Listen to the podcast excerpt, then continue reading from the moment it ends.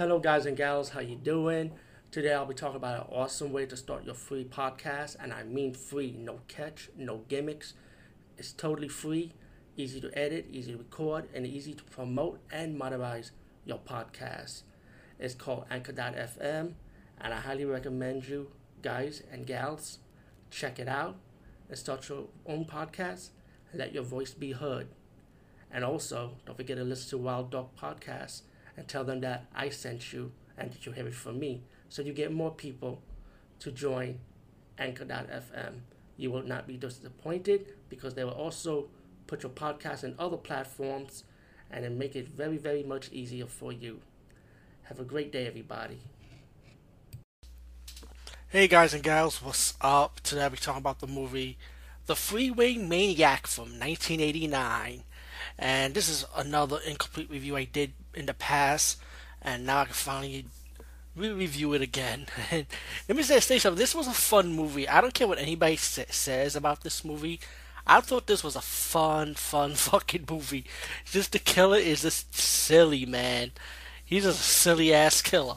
I think he was trying to spoof on Michael Myers, but he actually talked. You know, this check out this killer's origin story. He saw his mom having sex with a guy on the table, and then he killed his mom when he was a kid, and he kills the man too. Then he grows up, he be in a mental hospital, right? And then he he ended up escaping the mental hospital because these two clerks open the door and he just like beat the shit out of them. And he runs out, escapes, start killing anybody who's in his way. He just kills people. And then one day he comes across this model, this beautiful actress, and then he's trying to kill her, but he failed to kill her. She she finally escapes. And then they put him back to the mental hospital again. When they tra- wanted to transfer him to the, to the prison, guess what? The mental patient ended up escaping again. And his goal is to go after the actress that he cannot kill. So now he wants his revenge on, on the actress that escapes him. So he goes to the movie set where she's shooting her movie.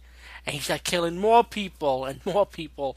And you know what? This movie is just fun the way the killer is. He just acts it's, it's just cheesy, you know. I feel like he's a spoof. I feel like he's spoofing on Michael Myers, but he just talk.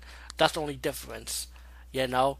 And the kill scenes are pretty good for this movie. I mean, it's like average kill scenes, but I, I, I enjoyed it.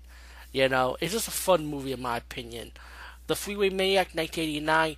Definitely give it a chance. Anyway, peace, guys, and see you later.